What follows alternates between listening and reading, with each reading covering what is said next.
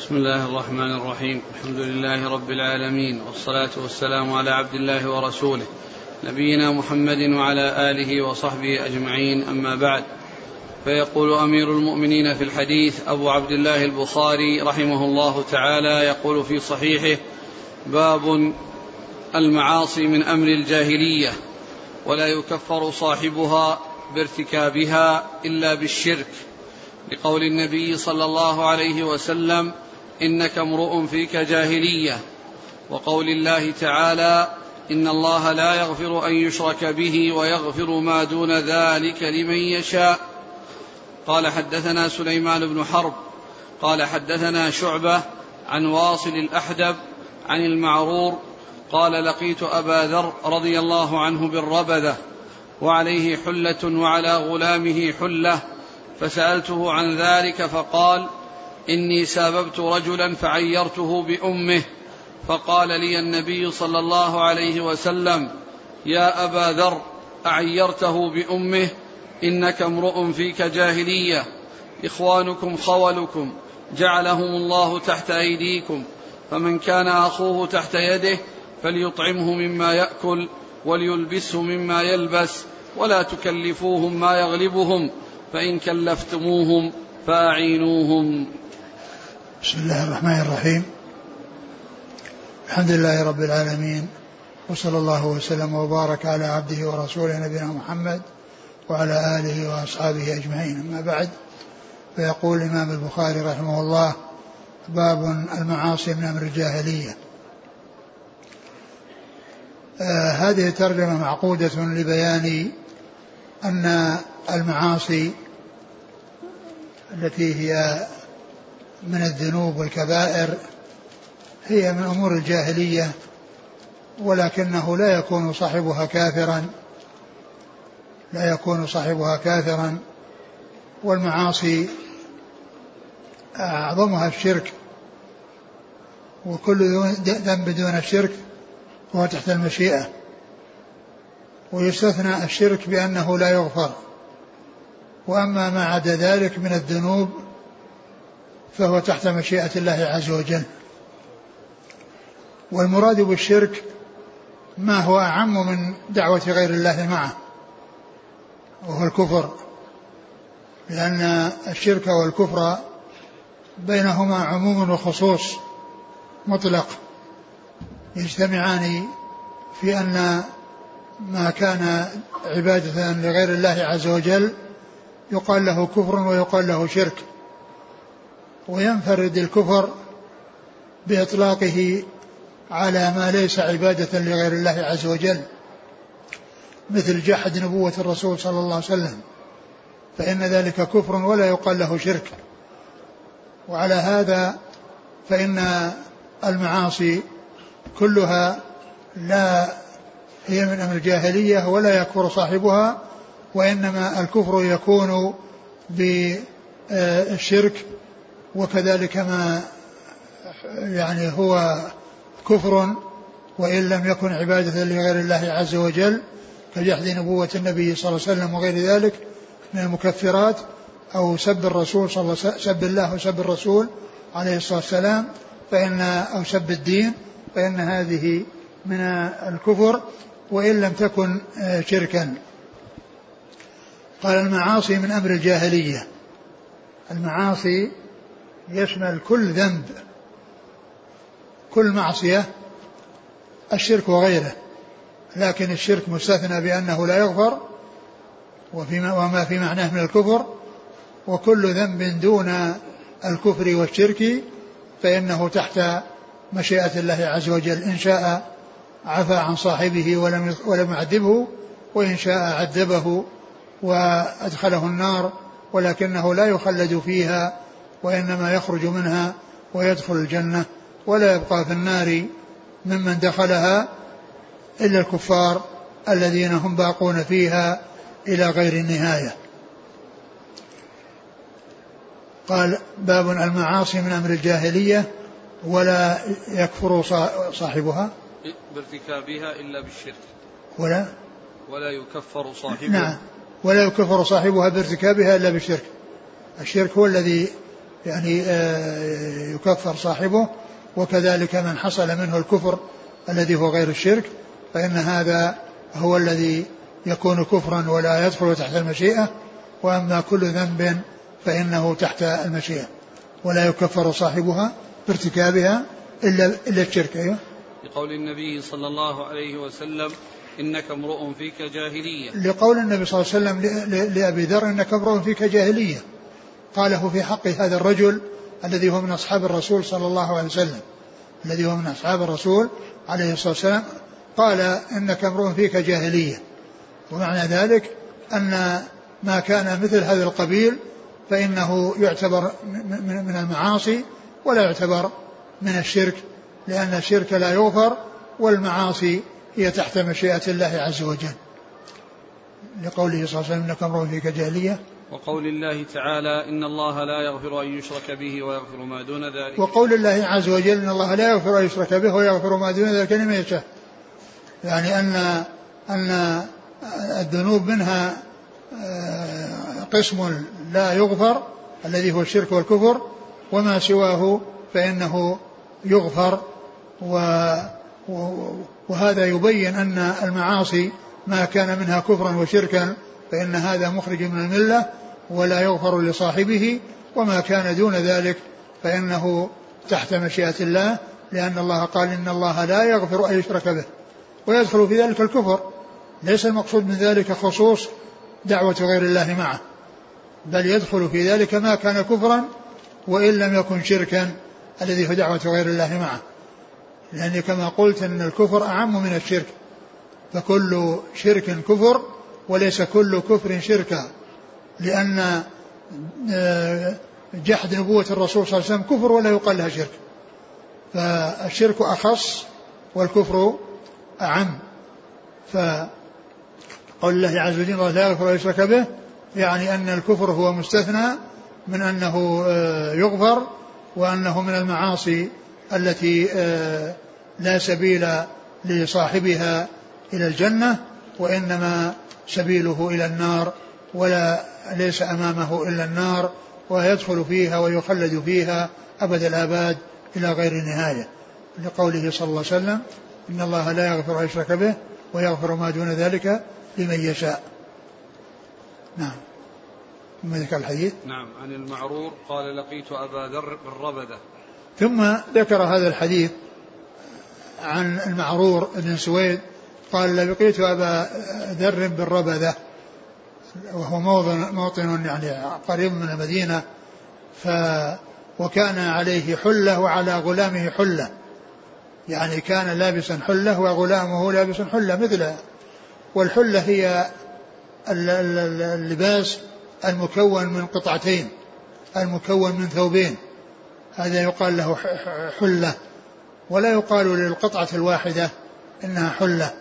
وإنما اللباس المكون من شيئين ومن قطعتين. يقال له حلة فعليه حلة وعلى غلامه حلة يعني مثلها.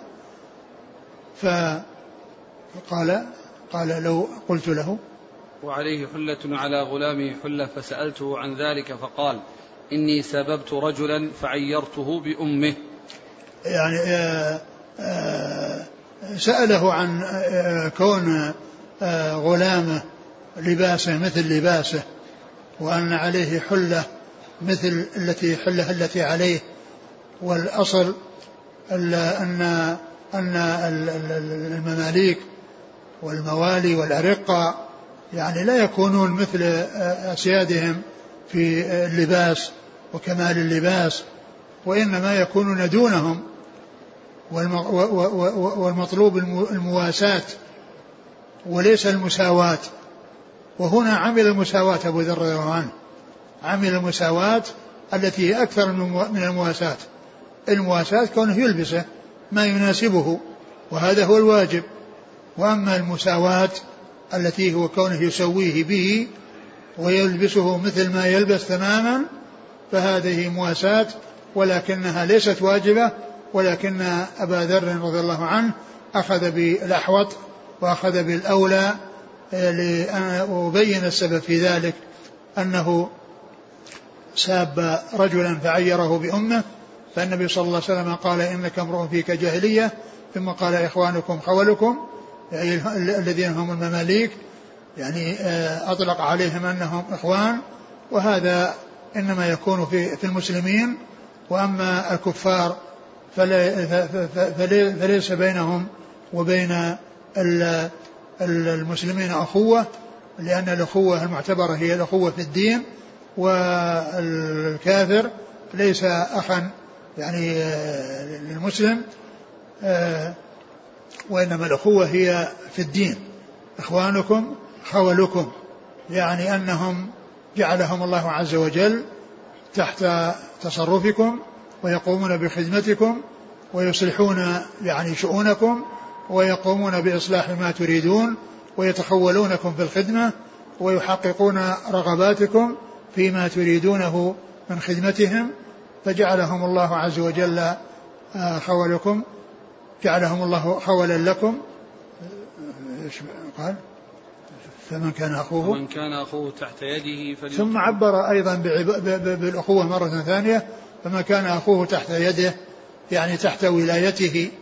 وتحت ملكه إذا كان أمن إذا كان إذا كان أما أو عبدا إذا كان مملوكا فما كان تحت يده بمعنى أنه آه، يملك منافعه ويتصرف في منافعه ويستخدمه يعني آه، يستخدمه ويستفيد منه فإنه يطعمه مما يطعم ويلبسه مما يلبس فإنه يطعمه مما يطعم ويلبسه مما يلبس فأبو ذر رضي الله عنه آه، كان يعمل بالأحوط الذي هو المواساة الذي هو المساواة والواجب الذي عليه ليس هو المساواة وإنما هو المواساة يعني كونه يحقق له ما يناسبه من اللباس ومن الطعام.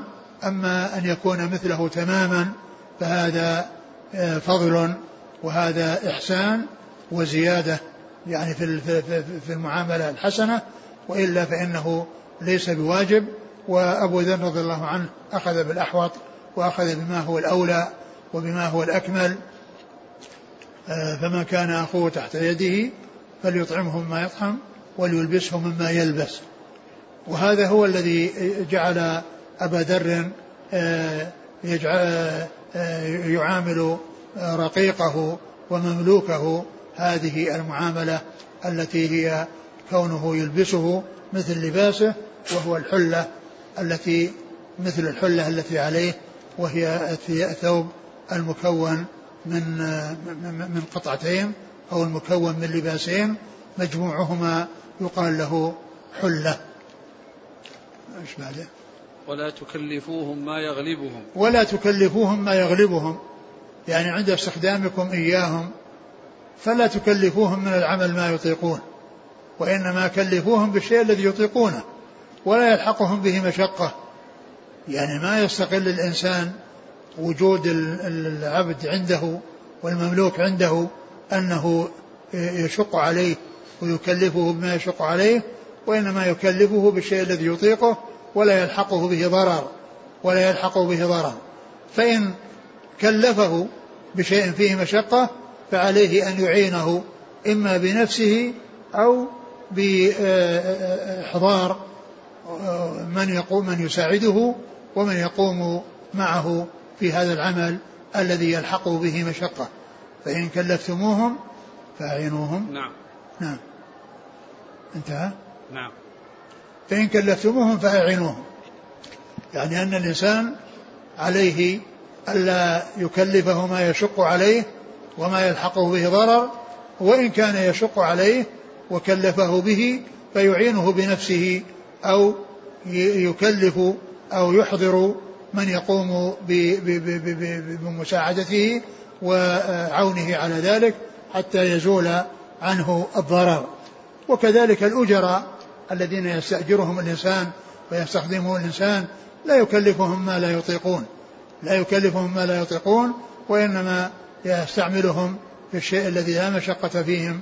وأما فيما يتعلق بالطعام والكسوة فهذا على حسب الاتفاق بين الأجير والمستأجر لأن لأن الحكم يختلف بين المملوك وبين الأجير لأن الأجير يعني يتصرف بنفسه ومنافعه لنفسه ولكنه أجر نفسه على إنسان فلا يلزمه كسوته إلا أن يكون هناك اتفاق بين بينه وبين من استأجره على أنه يكسوه ويطعمه. هذا هو الأصل يعني أن الأجير هو الذي يقوم بشؤونه فيما يتعلق بلباسه وطعامه إلا إذا كان هناك اتفاق بينه وبين من استأجره على اللباس والطعام. هذا الحديث. قال عن المعرور قال لقيت أبا ذر بالربذة وعليه حلة وعلى غلامه حلة فسألته عن ذلك فقال إني سببت رجلا فعيرته بأمه فقال لي النبي صلى الله عليه وسلم يا أبا ذر أعيرته بأمه إنك امرؤ فيك جاهلية إخوانكم خولكم وقد ذكر أن هذا الذي حصل بين أبي ذر وبينه بلال آه، مؤذن رسول الله صلى الله عليه وسلم. وأما الغلام الذي آه، يعني آه، كان عليه حلة وعلى أبي ذر حلة فقيل إنه مولاه أو غلامه يقال له أبو, أبو, أبو مراوح. نعم. قال يا أبا ذر عيرته بأمه إنك امرؤ إنك امرؤ فيك جاهلية. يعني أن هذه من أعمال الجاهلية. يعني حصول التعيير ب يعني يعني بالحاقة يعني بأمه أو بأبيه هذا من أعمال الجاهلية. هذا من أعمال الجاهلية وهو مذموم يعني في في الإسلام. قد يكون أن أبا ذر رضي الله عنه يعني قال ذلك أو حصل منه ذلك قبل أن يعرف الحكم وأن يبلغه حكم ذلك فيما جاء به الرسول الكريم صلوات الله وسلامه وبركاته عليه. إخوانكم خولكم جعلهم الله تحت أيديكم فمن كان أخوه تحت يده فليطعمه مما يأكل وليلبسه مما يلبس ولا تكلفوهم ما يغلبهم فإن كلفتموهم فأعينوهم. نعم. قال حدثنا سليمان بن حرب. نعم. عن شعبة نعم. عن واصل الأحدب نعم. عن المعرور. المعرور هو بن سويد وهو مخضرم. أدرك الجاهلية والإسلام ولم آه، يلقى النبي صلى الله عليه وسلم. فيقال لمثل هؤلاء كبار التابعين الذين هم الطبقة الثانية الذين هم الطبقة الثانية من الرواة. يعني فهم آه، والتابعون يعني فيهم الكبار والأوساط والصغار والمخضرمون يعني هم من الكبار والمخضرمون الذين أدركوا الجاهلية والإسلام ولم يلقوا النبي صلى الله عليه وسلم. هؤلاء يقال لهم مخضرمون والمعرور بن سويد هو منهم. وكان معمرا قيل إنه بلغ مئة وعشرين سنة وكان شعره وكان أسود شعر الرأس واللحية. يعني من غير صبغ ومن غير تغيير بالسواد وإنما خلقة. فكان أسود شعر الرأس واللحية وعمره مئة وعشرون سنة. وعمره مئة وعشرون سنة. ذكروا ذلك في ترجمته. ومثله سويد بن غفلة فهو أيضا من المخضرمين. وقد كان عمره مئة وعشرين سنة وكان يصلي بالناس قيام رمضان. كان يصلي بالناس قيام رمضان هو الإمام يصلي بهم قيام رمضان وعمره مئة وعشرون سنة. فكل منهما معمر وهذا كان مع طول عمره لم يتغير شعره من السواد إلى البياض. وأما ذاك الذي هو سويد بن غفلة فكان يصلي بالناس قيام رمضان وعمره مئة وعشرون سنة. نعم. عن أبي ذر. نعم أبو ذر آه، أبو ذر رضي الله عنه صاحب رسول الله صلى الله عليه وسلم اسمه جندب, جندب بن جنادة. أبو ذر رضي الله عنه لما تكلم على بلال الظاهر كان في سبب. في؟ في سبب يعني معين. آه، في صحيح مسلم في كتاب الإيمان إن أبا ذر لما قال له النبي صلى الله عليه وسلم إنك امرؤ فيك جاهلية. قال أبو ذر يا رسول الله من سب الرجال سبوا أباه وأمه. فقال له صلى الله عليه وسلم إنك امرؤ فيك جاهلية. هم إخوانكم جعلهم الله تحت أيديكم. فقال النووي في شرحه معنى كلام أبي ذر في الاعتذار عن سبه أم ذلك الإنسان يعني أنه سبني ومن سب إنسانا سب ذلك الإنسان أبا الساب وأمه. فأنكر عليه النبي صلى الله عليه وسلم وقال هذا من أخلاق الجاهلية وإنما يباح للمسبوب أن يسب الساب نفسه بقدر ما سبه ولا يتعرض لأبيه ولا لأمه. نعم. يعني هو آه، المسابة يعني هذا يفيد بأن المسابة حصلت ولكن المحذور كونه زاد. يعني آه، آه، أبو ذر زاد عليه بأنه سب أمه أو عيره بأمه وهذا هو الذي من أعمال الجاهلية. من أعمال الجاهلية الطعن بالأنساب و يعني والكلام يعني في الرجال في الآباء والأجداد والقدح فيهم. فينتقل السب من المسبوق من من من الساب المقابل إلى إلى آبائه وأجداء آبائه. وأجداده. ولهذا جاء في الحديث إن من الكبائر أن يشتم الرجل والديه. إن من الكبائر أن يشتم الرجل والديه. قال وكيف يشتم الرجل؟ قال يسب أبا الرجل فيسب أباه ويسب أمه فيسب أمه. يعني معناها أن, أن, أن الإنسان قد يتسبب يعني في شيء فيسب يعني آه، آه، آه، آباء الناس فيسبون أباه فيكون بذلك متسببا للعن والديه أو لسب والديه وكان هو السبب في ذلك لأنه هو الذي بدأ بسب آباء الناس.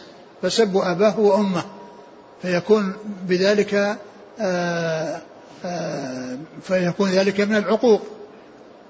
ولهذا الرسول صلى الله عليه وسلم وصف أن ذلك من الكبائر أو أنه من من أكبر الكبائر. أن يسب أن يسب الرجل أباه. أو يلعن الرجل والديه. قال وكيف ذلك؟ قال يسب الرجل فيسب أباه ويسب أمه فيسب أمه يعني بالتسبب. وهذا من الأدلة التي يستدل بها على سد الذرائع وعلى قاعدة سد الذرائع وأن ما يوصل إلى الحرام حرام وأنه آه، وأن التسبب أو العمل الأسباب التي توصل إلى المحرم فإنها تكون محرمة. وقد لا تكون محرمة الوسيلة. لكن هذا مما فيه مما فيه التحريم الوسيلة والغاية. يعني يكون الإنسان يسب يعني الرجل ويؤذي الرجل ويسب أباه يعني ثم ذاك يقابله كل ذلك غير جائز. وقد تكون وسيلة سائغة مثل كون سب آلهة المشركين فإن ذلك حق. ولكنه إذا كان سيؤدي إلى غاية محرمة وهي سب الله عز وجل فإن الوسيلة وإن كانت مباحة فإنها تحرم من أجل آه، سلامة أو تلافي حصول السب لله عز وجل من الكفار الذين يسبون من سب آلهتهم. نعم. قال رحمه الله تعالى باب وإن طائفتان من المؤمنين اقتتلوا فأصلحوا بينهما فسماهم المؤمنين. قال حدثنا عبد الرحمن بن المبارك قال حدثنا حماد بن زيد قال حدثنا أيوب ويونس عن الحسن عن الأحنف بن قيس قال ذهبت لأنصر هذا الرجل فلقيني أبو بكرة رضي الله عنه فقال أين تريد؟ قلت أنصر هذا الرجل. قال ارجع. فإني سمعت رسول الله صلى الله عليه وسلم يقول إذا التقى المسلمان بسيفيهما فالقاتل والمقتول في النار. فقلت يا رسول الله هذا القاتل فما بال المقتول؟ قال إنه كان حريصا على قتل صاحبه. ثم ذكر باب باب باب وإن طائفتان. باب وإن طائفتان. في بعض النسخ ليس فيه باب وإنما هذا تابع للترجمة السابقة وجزء من الترجمة السابقة التي هي باب معاصي من الجاهلية ولا يكفر صاحبها إلا بالشرك. وهذا يعني وهذه متعلقة بالترجمة السابقة. متعلقة بالترجمة السابقة من جهة أن أن أنه حصل منهم الاقتتال ومع ذلك أطلق عليهم أنهم مؤمنون وسماهم مؤمنين وأن طائفتان من المؤمنين اقتتلوا. ف فدل هذا على أن أن المعاصي آه، أنها لا تكون آه، أنها آه، لا تكون كفرا وإنما كما يقوله المعتزلة والخوارج لا تكون كفرا وإنما هي ذنوب تحت مشيئة الله عز وجل في الآخرة إن شاء تجاوز عن صاحبها وإن شاء عذبه. وأما والكفر هو الذي لا يدخل تحت مشيئة الله عز وجل. قال وإن طائفتان في بعض النسخ أنه ليس هناك باب وإنما هو جزء من الترجمة السابقة وتابع للترجمة السابقة وصلته واضحة بالترجمة السابقة من جهة أن المعاصي لا يكفر بها لأنه هنا وصف هؤلاء المقتتلين وذلك من المعاصي وقال آه وأنه سماهم مؤمنين. قال وإن طائفتان من المؤمنين اقتتلوا ثم قال فأصلحوا بين أخويكم فسماهم إخوة. ففي الأول قال وصفهم مؤمنين وفي الآخر وصفهم بأنهم إخوة. ودل ذلك على أنهم مع تقاتلهم أنهم لم يكونوا كفارا وإنما هم باقون على إسلامهم وأن هذا من الذنوب التي آه التي آه هي تحت مشيئة الله عز وجل. وإن طائفتان من المؤمنين اقتتلوا فأصلحوا بينهما فإن بغت فقاتل حتى فإن فات فأصلحوا بينهم بالعدل وأقسطوا إن الله يحب المقسطين فإن إنما المؤمنون إخوة فأصلحوا بين أخويكم. ففي الأول قال سماهم مؤمنين وفي الآخر قال أطلق عليهم أنهم إخوة. أطلق عليهم أنهم إخوة. فعلى هذا فهذه هذه الترجمة والحديث الذي بعدها أو هذا الحديث هذه الآية والحديث اللي بعدها إنما تتعلق بالترجمة السابقة. ثم ذكر حديث آه، أبي بكرة رضي الله عنه عن الأحنف بن قيس أنه قال أنه لقيت آه، آه، أبا بكرة وأنا ذهبت أن أنصر هذا الرجل يريد يعني عليا رضي الله تعالى عنه والقتال معه. فقال ارجع فإني سمعت رسول الله صلى الله عليه وسلم يقول إذا التقى المسلمان بسيفيهما فالقاتل والمقتول في النار. ومن المعلوم أن أصحاب رسول الله صلى الله عليه وسلم حصل بينهم اختلاف وحصل بينهم اقتتال. ولكل يعني وجهة لكل وجهة نظر وهم دائرون بين الأجر والأجرين لأن هذا الذي حصل والاقتتال باجتهاد منهم فمن كان منهم مصيبا فإنه يحصل يحصل الأجرين ومن كان منهم مخطئا فإنه يحصل الأجر الواحد وخطأه مغفور وهذا هو الذي يجب أن آه، يعني آه، يكون في قرارة قلب كل مسلم بأن يوقر أصحاب الرسول صلى الله عليه وسلم ويحترمهم ولا آه، يكون في قلبه شيء عليهم وإنما يكون في قلبه المحبة لهم والمودة وكذلك اللسان يذكرهم بالجميل اللائق بهم كما قال الله عز وجل عن من يأتي بدل المهاجر والأنصار متصفا بتلك الصفات التي هي سلامة القلوب وسلامة الألسنة في قوله والذين جاءوا بعدهم يقولون ربنا اغفر لنا ولإخواننا الذين سبقونا بالإيمان ولا تجعل في قلوبنا غلا للذين آمنوا. ربنا إنك رؤوف رحيم فتكون ألسنتهم سليمة وقلوبهم سليمة وهم اجتهدوا ومن اجتهد فإنه يؤجر أجرين إذا أصاب ومن اجتهد أو أخطأ فإنه يؤجر أجرا واحدا. على على اجتهاده وخطأه مغفور. ولهذا قال وقد قال حافظ بن حجر واتفق أهل السنة على على يعني على منع الطعن في أحد من الصحابة في الاقتتال الذي حصل بينهم و ولأن ذلك حصل منهم باجتهاد ولو عرف الحق المحق منهم لأنهم إنما فعلوا ذلك باجتهاد منهم وقد ثبت في سنة الرسول صلى الله عليه وسلم أن الحاكم إذا اجتهد فأصاب فله أجران وإذا اجتهد فأخطأ فله أجر واحد. ف آه، أبو ذر قال هذا من أجل الكف عن الدخول في الفتنة وأن لا يدخل في في, في, في, في, في هذه الفتنة. والصحابة رضي الله عنهم اجتهدوا فمنهم من دخل آه، من دخل بها باجتهاد منه ومنهم من كف كما جاء في عن أبي بكر رضي الله عنه آه، في هذا الحديث وقد استدل بقوله صلى الله عليه وسلم إذا التقى المسلمان بسيفيهما فالقاتل والمقتول في النار. وهذا لا يقال في حق أصحاب الرسول صلى الله عليه وسلم لأن هناك اجتهاد ولأن هذا الاقتتال إنما هو باجتهاد وبأمر يعني سوغ لهم ذلك الاجتهاد.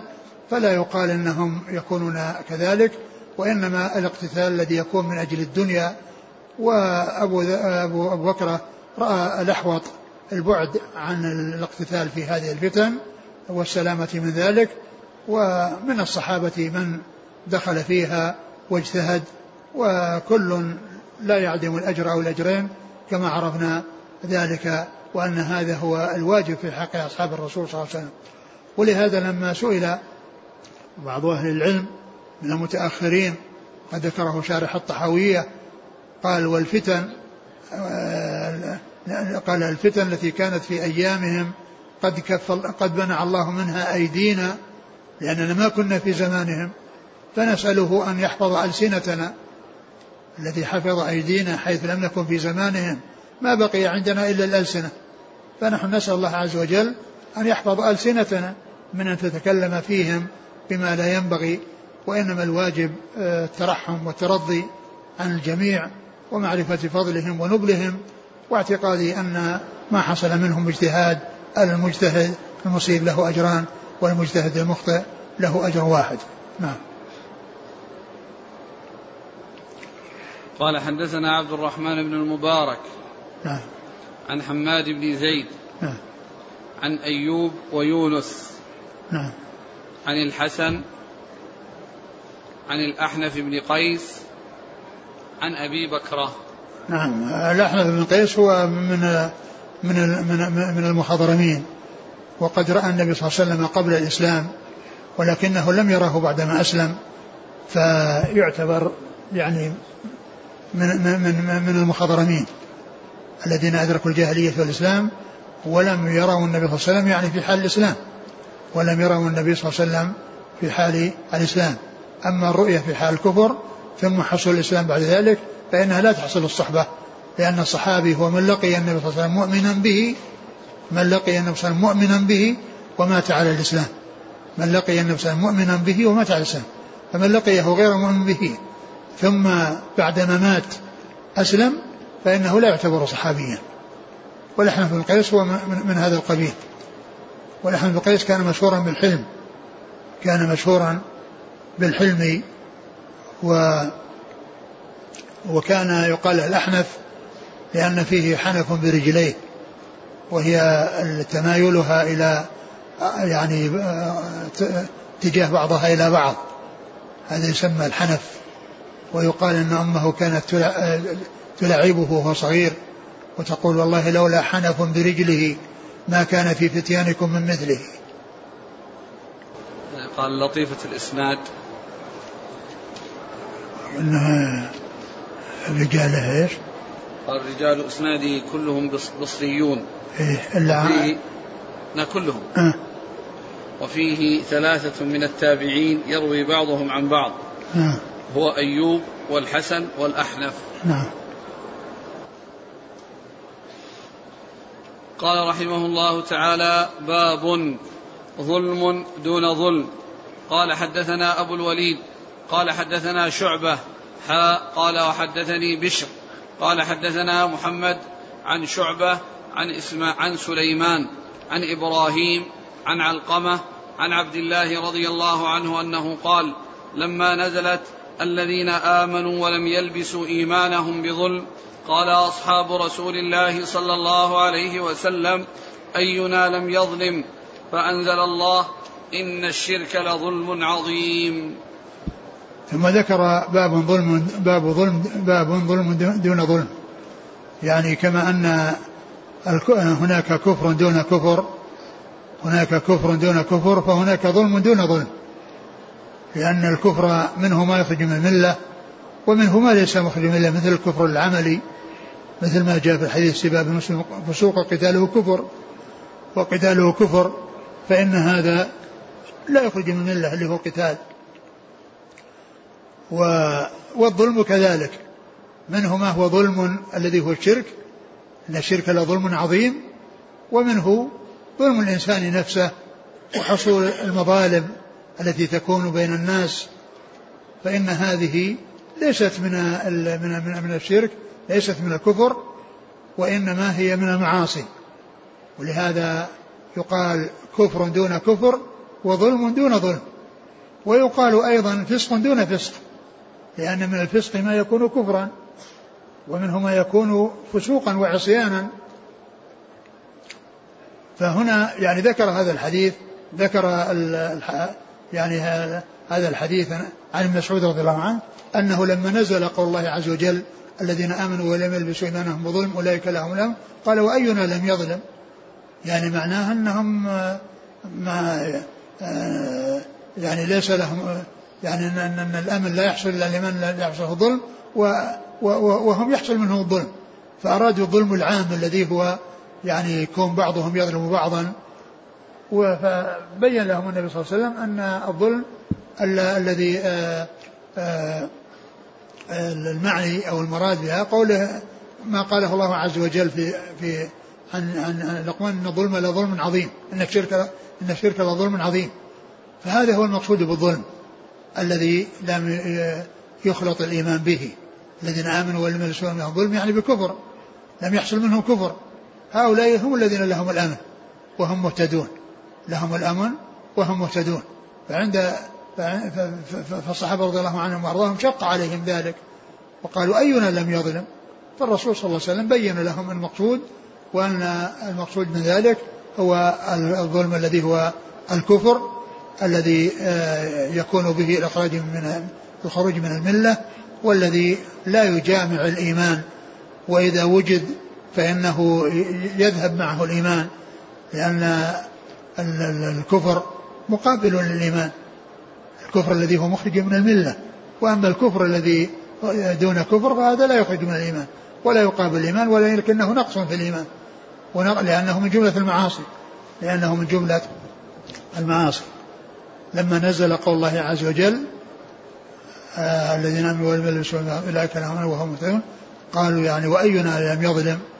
قال عليه السلام ان ان, إن, إن إنما هو إنما هو الشرك.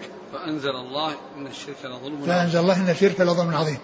يعني بين لهم أن هذا الظلم الذي آه يعني آه آه جاء في الآية إنما هو الشرك كما جاء مفسرا أو جاء مبينا في سورة لقمان قال إن الشرك لظلم عظيم.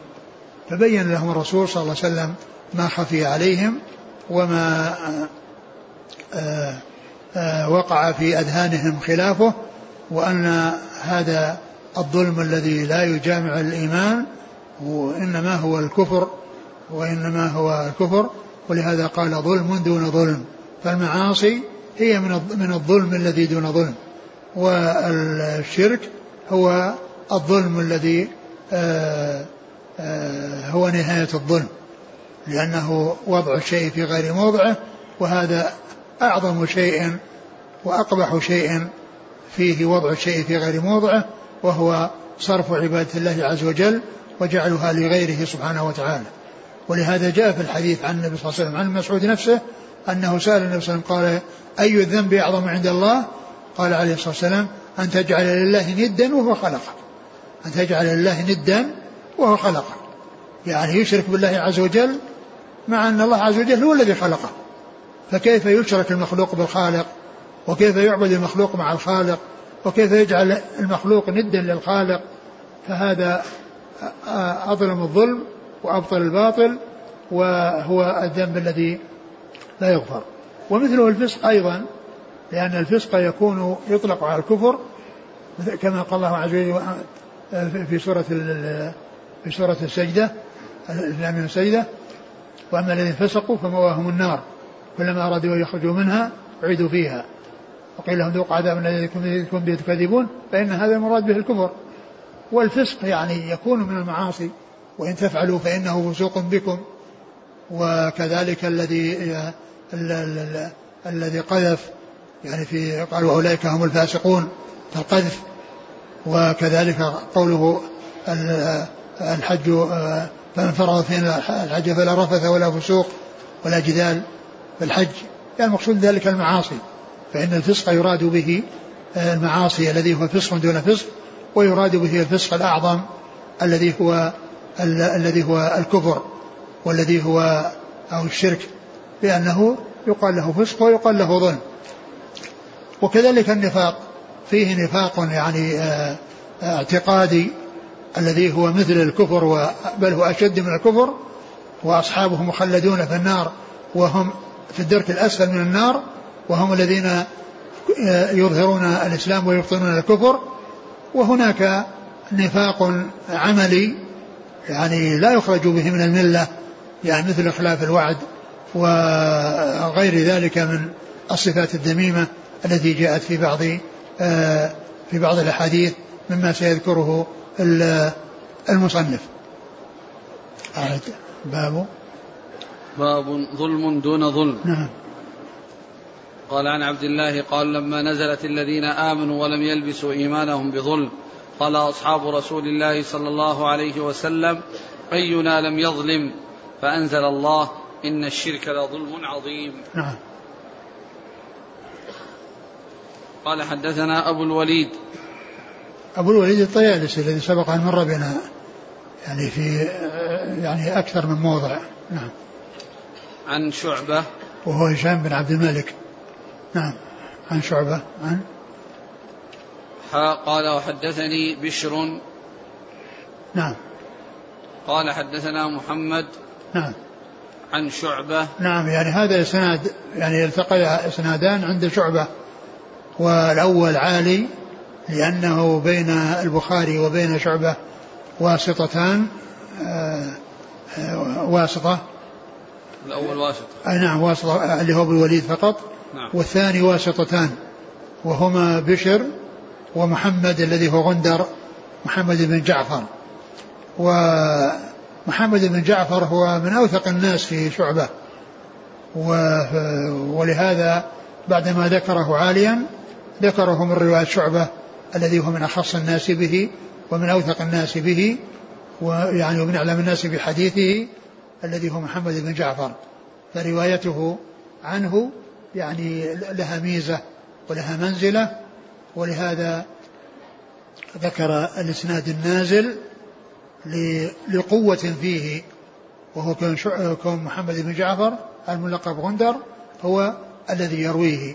نعم. عن شعبة عن سليمان. سليمان هو الأعمش لأنه يأتي ذكره باسمه كما هنا ويأتي ذكره بلقبه. ويأتي ذكره بلقبه فيقال الأعمش. ومعلوم أن آه، معرفة الألقاب من فائدتها ألا يظن الشخص واحد شخصين لأن من لا يعرف أن سليمان هو الأعمش قد يظن أن سليمان رجل وأن الأعمش رجل آخر. ولكن من عرف ذلك لا يلتبس عليه الأمر فأي سواء وجد في الإسناد سليمان أو وجد فيه آه، الأعمش آه، هما آه، لرجل واحد أحد أحد اللفظين اسم واللفظ الآخر لقب. عن سليمان عن إبراهيم. عن إبراهيم وهي بن يزيد بن قيس النخعي. إبراهيم بن يزيد بن يزيد بن قيس النخعي وهو ثقة يعني وهو من الفقهاء. نعم. وهو الذي وهو الذي قال آه قال ابن القيم في كتابه زاد المعاد أن ان اول من عبر بعبارة ما لا نفس له سائلة لا ينجس الماء إذا مات فيه إبراهيم النخعي وعنه تلقاها الفقهاء من بعده. وعنه تلقاها الفقهاء من بعده. فهو أول من عبر بهذه العبارة في آه، الشيء الذي ليس فيه دم مثل الجراد ومثل يعني الذباب وغيرها. هذا مما لا نفس فيه اللي هو الدم. قال ما لا نفس له سائلة لا ينجس الماء إذا مات فيه. نعم. عن علقمة؟ علقمة بن بن قيس وهو خاله خال خال إبراهيم. نعم. عن عبد الله.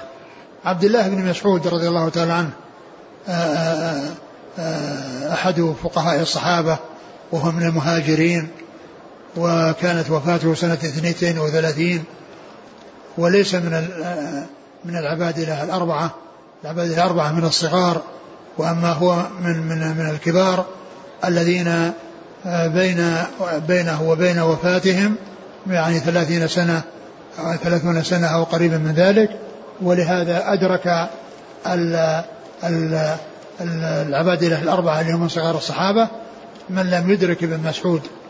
أدرك هؤلاء الصحابة الذين هم من صغار الصحابة من لم يدرك ابن مسعود. فبعضهم يقول أن ابن مسعود معهم والمعروف أنه ليس منهم وإنما هم أربعة صحابة أبناء صحابة.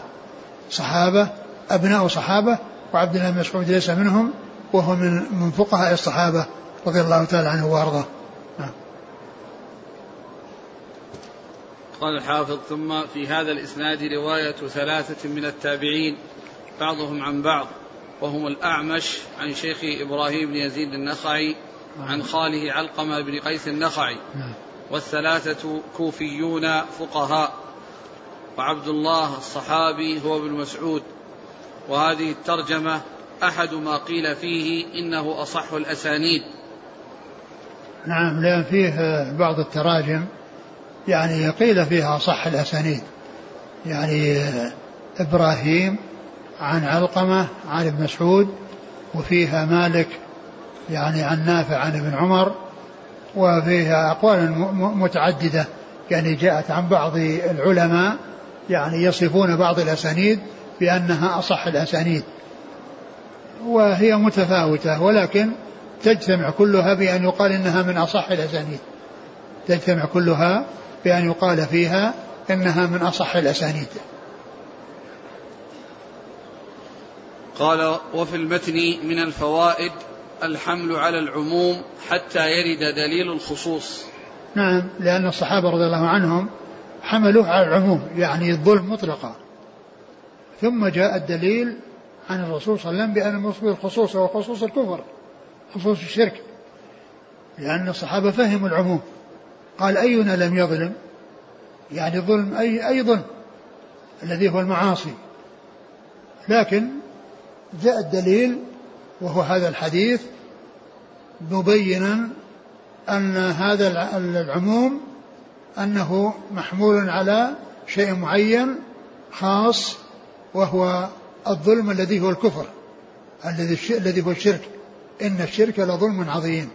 نوع من أنواع الظلم وهو أعظم أنواع الظلم وأشد أنواع الظلم وهو صرف حق الله عز وجل إلى غيره سبحانه وتعالى.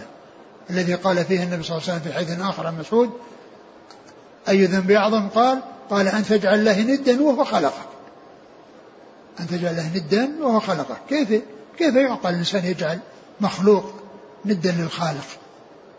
ولهذا جاء في القرآن إن تدعون من دون الله عباد أمثالكم. إن الذي تدعون من دون الله عباد أمثالكم. كيف يعقل أن عبدا يعبد عبدا؟ عبد يعبد عبد؟ العبادة لله عز وجل الذي هو الخالق. فلا يعبد مخلوق مخلوقا وإنما يعبد المخلوقون الخالق. سبحانه وتعالى. وأن النكرة في سياق النفي تعم. نعم يعني آه ولم يلبسوا إيمانهم بظلم. بظلم. لم يلبسوا بظلم. نعم.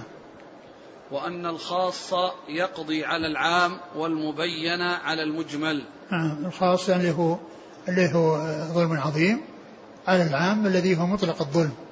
وكذلك المبين المجمل لأن المبين آه، هو ذكر الظلم الذي هو الكفر والمجمل الذي هو اللفظ العام الذي فهمه الصحابة رضي الله عنهم وأرضاهم. وأن اللفظ يحمل على خلاف ظاهره لمصلحة دفع التعارض. نعم. يعني يحمل على خلاف ظاهره لأن الظاهر هو آه، أي ظلم لكنه حمل على نوع من الظلم حتى لا يكون هناك تعارض بين ما يكون كفرا وما يكون معصية لا يخرج من الملة. وأن درجات الظلم تتفاوت كما ترجم له. نعم تتفاوت لأن قال ظلم دون ظلم.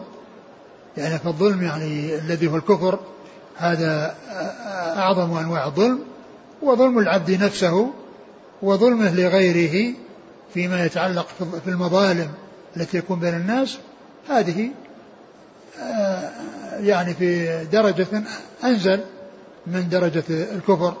ولهذا قال ظلم دون ظلم. نعم. فظلم العبد نفسه وظلمه لغيره دون الظلم الذي هو الشرك بالله عز وجل الذي هو وضع الشيء في غير موضعه أعظم شيء وضع فيه الشيء في غير موضعه. وأن المعاصي لا تسمى شركا. نعم وأن المعاصي لا تسمى شركا لأن الرسول صلى الله عليه وسلم بين لهم أن الظلم الذي لا يجامع الإيمان هو الشرك. الذي قال الله عز وجل أن الظلم أن الشرك لظلم عظيم. أحيانا يعني مثلا الذي يمتنع من دفع الزكاة لبخله يعني سمي شرك لأنه أشرك هواه وقدم محبة المال على رضا الله. هذا ما له وجه في التسمية؟ لا ما يقال. لأن هذا لأن هذا ما يقال الشرك كون الإنسان امتنع من الزكاة. امتنع من الزكاة تؤخذ منه خلاص تؤخذ منه و... ولكنه لا يحص أجرا عليها لأنه ما أداها برغبة. فلا يقال الشرك أبدا أفرأيت من اتخذ إلهه هواه؟ نعم لكن بس ما يقال أنه يعني أنه شرك إلا إذا جحدها. إذا كان أنه يعني بلغ إلى حد الجحد هذا يكون شرك. يكون كفر. يكون كفرا وليس بشرك. قال وأن من لم يشرك بالله شيئا فله الأمن وهو مهتد. نعم.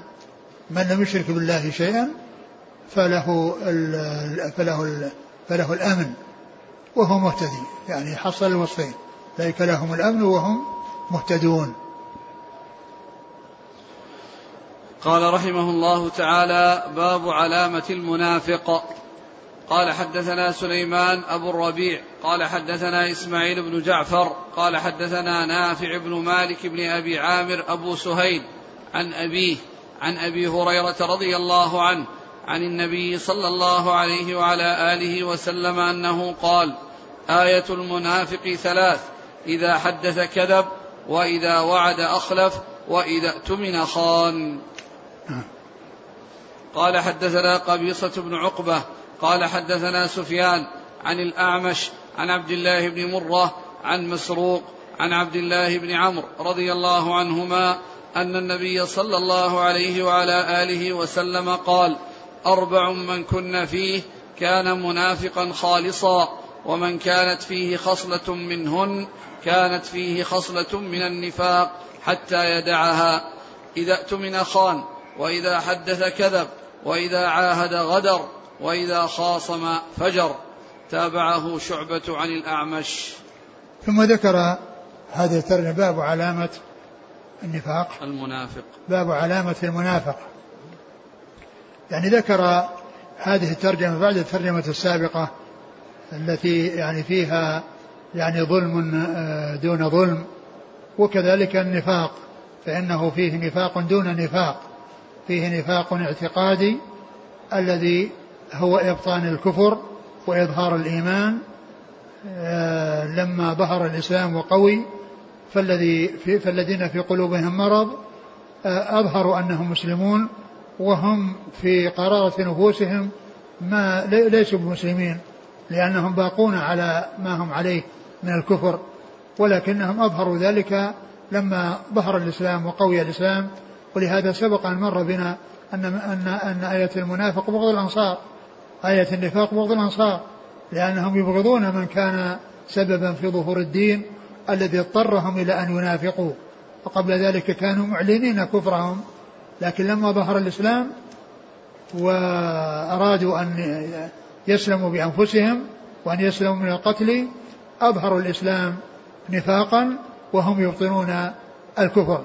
فهناك كفر مخرج من الملة الذي هو صاحبه مخلد في النار بل هو في الدرك الأسفل من النار و وكفر دون كفر ونفاق دون نفاق الذي هو النفاق العملي. كونه يخلف الوعد وكونه يعني آآ آآ يكذب في الحديث وكونه يعني يغدر وكونه يعني يفجر في الخصومة. وهذه من من من المعاصي ومن الذنوب. ولهذا قال له نفاق عملي. فهناك نفاق اعتقادي ونفاق عملي ونفاق دون نفاق. كما أن الظلم يعني فيه يعني كفر وفيه شيء دونه الذي هو يعني الظلم الإنسان نفسه أو ظلمه لغيره. وكذلك الكفر فيه كفر مخرج من الملة وفيه كفر دون الكفر الذي هو يعني الكفر العملي مثل القتال. سباب المسلم فسوق وقتاله كفر فهو كفر غير مخرج من, من, الملة فإذا هناك كفر دون كفر وظلم ظلم دون ظلم وفسق دون فسق ونفاق دون نفاق. لما ذكر في الترجمة السابقة أن هناك ظلم دون ظلم فذكر هنا آه، علامات المنافقين والنفاق مثل ذلك فيه نفاق آه، آه، صاحبه من أهل النار ومخلد فيها وفي الدرك الأسفل من النار ونفاق صاحبه من أصحاب المعاصي وأمره إلى الله عز وجل وأمره إلى الله عز وجل. ثم ذكر حديثين الحديث الأول عن عن أبي هريرة. عن أبي هريرة رضي الله عنه النبي قال علامة آية, آية المنافق آية علامة. آية المنافق أي علامة المنافق أنه إذا حدث كذب وإذا وعد أخلف وإذا اؤتمن خان فهو يكذب في حديثه ولا يصدق في الحديث والكذب هو الإخبار بالشيء عن على خلاف ما هو عليه. الإخبار بالشيء على خلاف ما هو عليه هذا هو الكذب. يعني يفتري الكذب ويضيف إلى غيره شيئا يعني لم يقله. ولهذا جاء في الحديث أن النبي صلى الله عليه وسلم قال لما سئل عن الغيبة قال ذكرك أخاك بما يكره. قال رأيت أن كان في أخي ما أقول قال إن كان فيه ما تقول فقد اغتبته وإن لم تكن فيه ما تقول فقد بهته. وإن لم تكن فيه ما تقول فقد بهته إذا كنت كذبت عليه. فهذا بهتان ويعني وضرر كبير. وليس مثل كون الإنسان يقول فيه شيء هو فيه هذا دونه. ولكن كونه يضيف إليه شيء ليس فيه هذا أشد وأعظم. ف فذكر أن هذه من علامات النفاق. أن هذه من علامات النفاق وهي من علامات المنافقين الاعتقاد يعني فيهم هذه الصفات. لكن من وجدت في هذه الصفات؟ وليس في قلبه. يعني ما في قلوب المنافقين من إظهار الإيمان وإبطان الكفر فإنه بذلك لا يكون كافرا. لكن أولئك من صفاتهم هذه الأمور. لأنهم جمعوا بين آه، النفاق الاعتقادي والنفاق العملي. لكن لا تلازم بين النفاق الاعتقادي والعملي فقد يوجد في يعني في غير المنافقين من يوجد منه ذلك لكنه لا يقال إنه منافق ولكن فيه صفات المنافقين أو متصف بصفات المنافقين. آية المنافق علامته. كما سبق أن مر بنا آية النفاق بغض حب آية الإيمان حب الأنصار وآية النفاق بغض الأنصار فهنا آية المنافق علامته أنه إيه، يعني.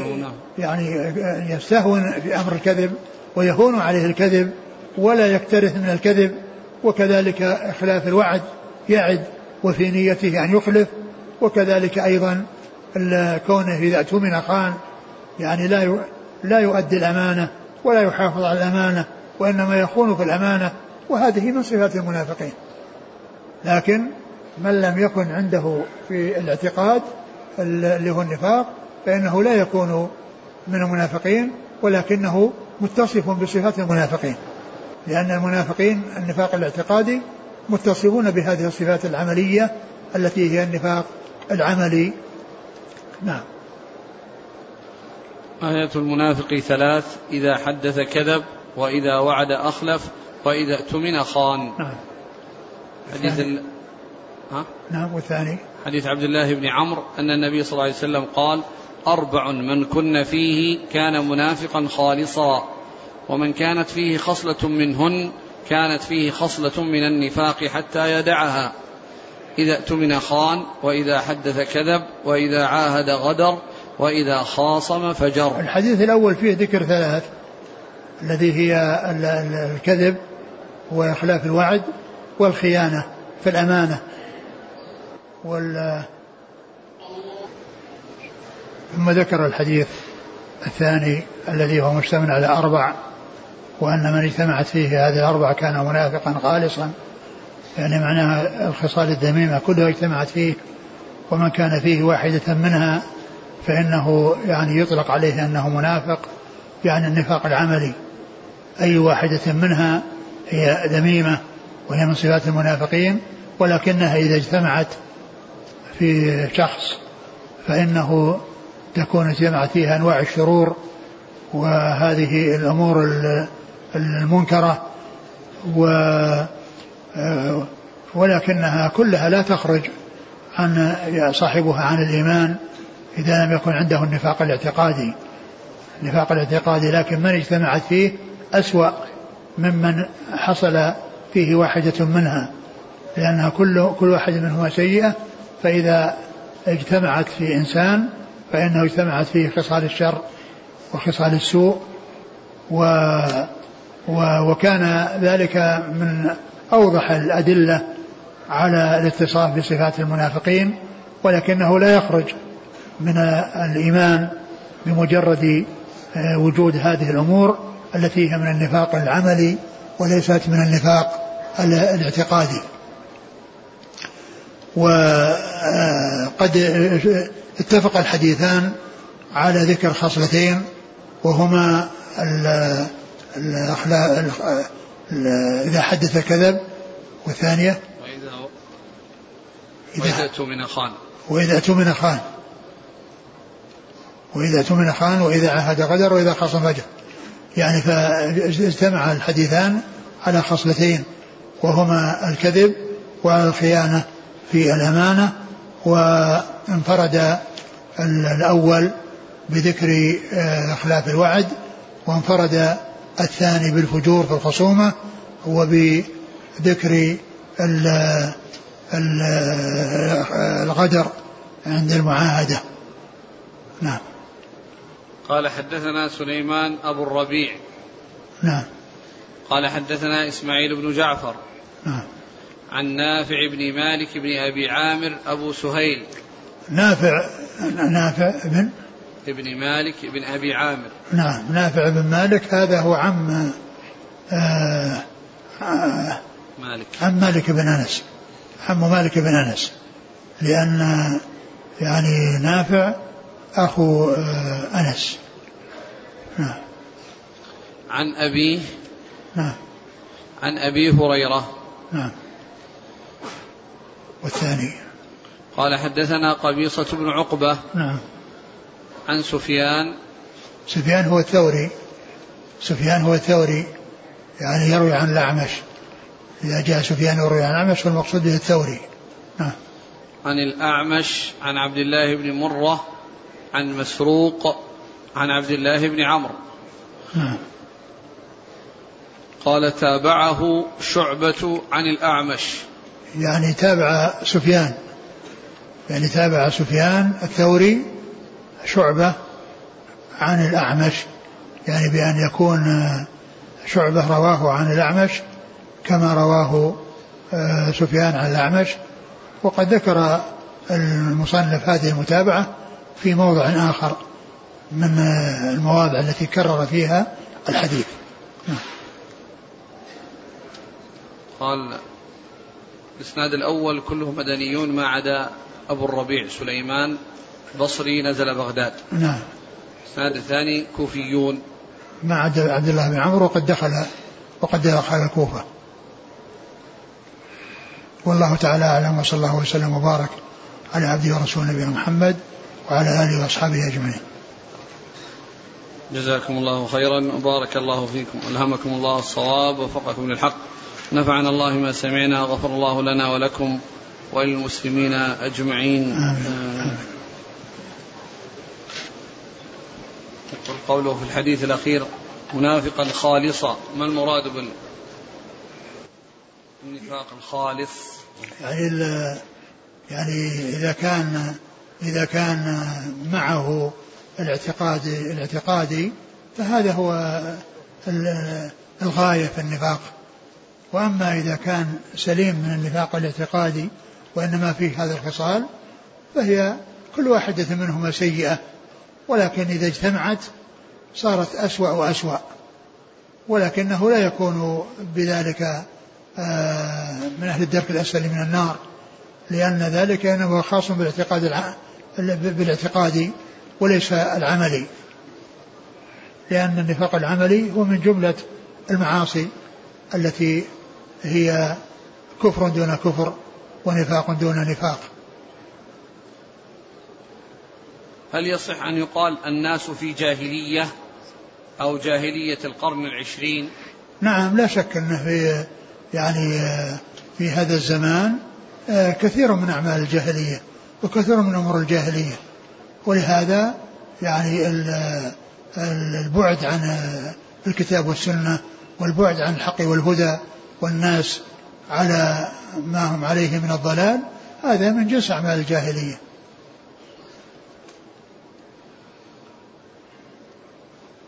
هل هذه العبارة صحيحة؟ كل شرك كفر وليس كل كفر شرك. نعم صحيح. كل شرك فهو كفر. وليس كل كفر شركا يعني هذا عام وهذا خاص. يعني يجتمعان يجتمع الشرك والكفر فيما في عبادة غير الله يقال له شرك ويقال له كفر وينفرد الكفر بأن هناك أمور مكفرة ولا يقال لها شرك. مثل آه، جحد نبوة الرسول صلى الله عليه وسلم يقال له كفر ولكن لا يقال شرك.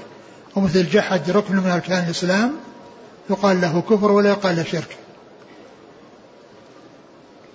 عبارة ليس كل مسلم مؤمن. هل المقصود بها نفي الإيمان هنا نفي أصل الإيمان أو لا الإيمان؟ نفي الكمال.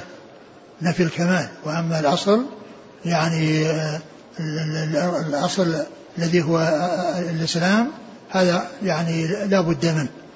لكن آه، ليس كل مسلم مؤمن يعني ما يكون كاملا. لكن كل مؤمن فهو مسلم لأن عنده الأصل وزيادة. كل مؤمن مسلم لأن عنده أصل الإسلام وزيادة ومن كان عنده أصل الإسلام لا يكون عنده الإيمان كما قال الله عز وجل عن الأعراب. قالت الأعراب آمنا قل لم تؤمنوا ولكن قولوا أسلمنا ولما يدخل الإيمان في قلوبكم. يقول أريد أن أذهب إلى مكة من الرياض لابسا اللباس العادي. وأدخل مكة لأداء العمرة متمتعا بها إلى الحج. أفعل ذلك لأتمكن من دخول مكة. فماذا علي في هذه الحالة؟ وهل أحرم في اليوم الثامن بالحج من الفندق أم من التنعيم؟